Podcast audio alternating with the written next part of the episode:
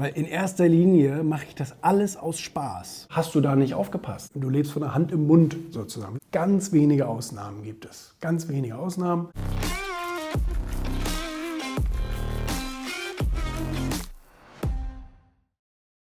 Sondern ähm, A, liegt es einfach nicht in meinem Naturell. Ich will mich einfach nicht um andere Leute kümmern. Habe ich einfach gar keinen Bock drauf. Und ich sehe das ja bei meinen Bekannten und Freunden da, die dann das ist ständig bimmelt, da der WhatsApp und Telefon und so weiter, mit den blödesten Fragen, die dreimal hintereinander und dann solche Sprachnachrichten, weißt du, zehnmal neu angesetzt. Das ist gruselig. Ähm, und, ähm, und dann, dann kriegen die noch, ja, hättest du mir sagen müssen, dass das so nicht funktioniert und so weiter. Da kriegst du dann auch eine Verantwortung, die, die Schuld daran, dass es bei dem nicht läuft.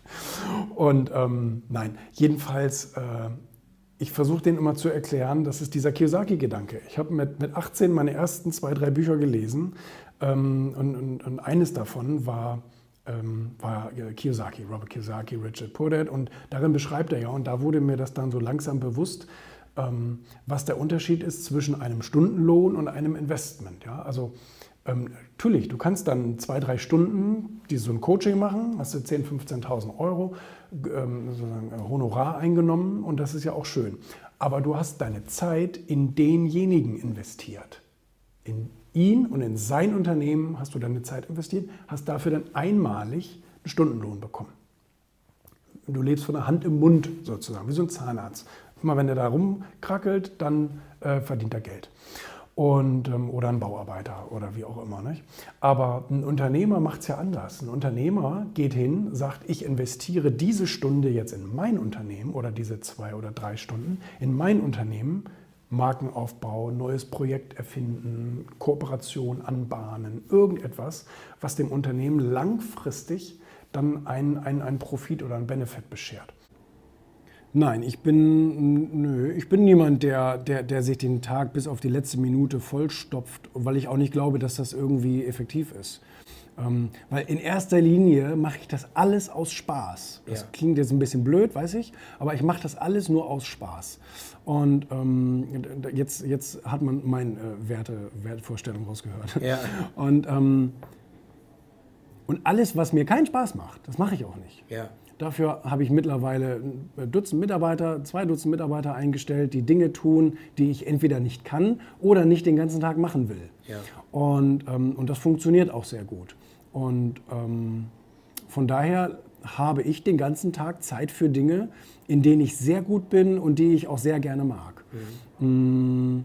Und von daher, ja, aber du hast schon recht. Also es wurde mir schon öfter gesagt, dass ich, dass ich ähm, extrem viel Kapazität habe. Ja. Also Reinhold Messner hat mir mal gesagt, wenn Sie, wenn Sie tun, was Sie lieben, dann, dann können Sie nicht ausbrennen, dann, dann gibt Ihnen das die Energie zurück. Ja, wie dann, bei Kindern. Ja, Sie, ne, ja. Sie erreichen nie den Nullpunkt oder irgendwas. Ja. Und, ähm, und so ist es bei mir auch. Ich habe den ganzen Tag Energie, ich habe den ganzen Tag Spaß und ähm, ich kann auch am Tag mit hundert verschiedenen Menschen zu tun haben, ohne dass es mich irgendwie belastet oder irgend sowas Ähnliches. Aber jedenfalls... Ähm, Die erzählen mir das dann, dass das irgendwie so nicht funktioniert, wie ich mir das denke. Dann denke ich mir so, hm, also ich bin jetzt tatsächlich seit über fünfzehn Jahren, seit fünfzehneinhalb Jahren selbstständig.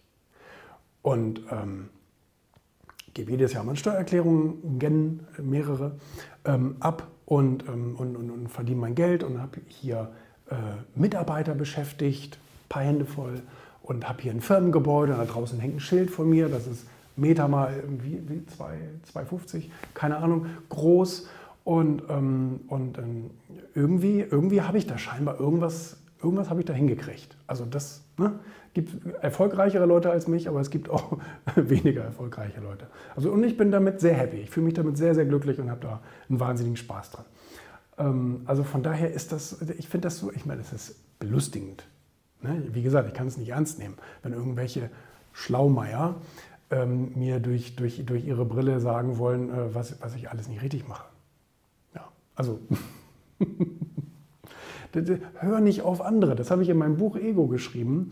Ähm, gute Egoisten nehmen keine Ratschläge von anderen an. Ich glaube, es war ja Henry Ford oder irgendjemand, der ursprünglich gesagt hat, äh, Denken ist die schwierigste Aufgabe, deswegen machen das so wenige. Kann auch Goethe gewesen sein, diese beiden verwechseln ich irgendwie oft.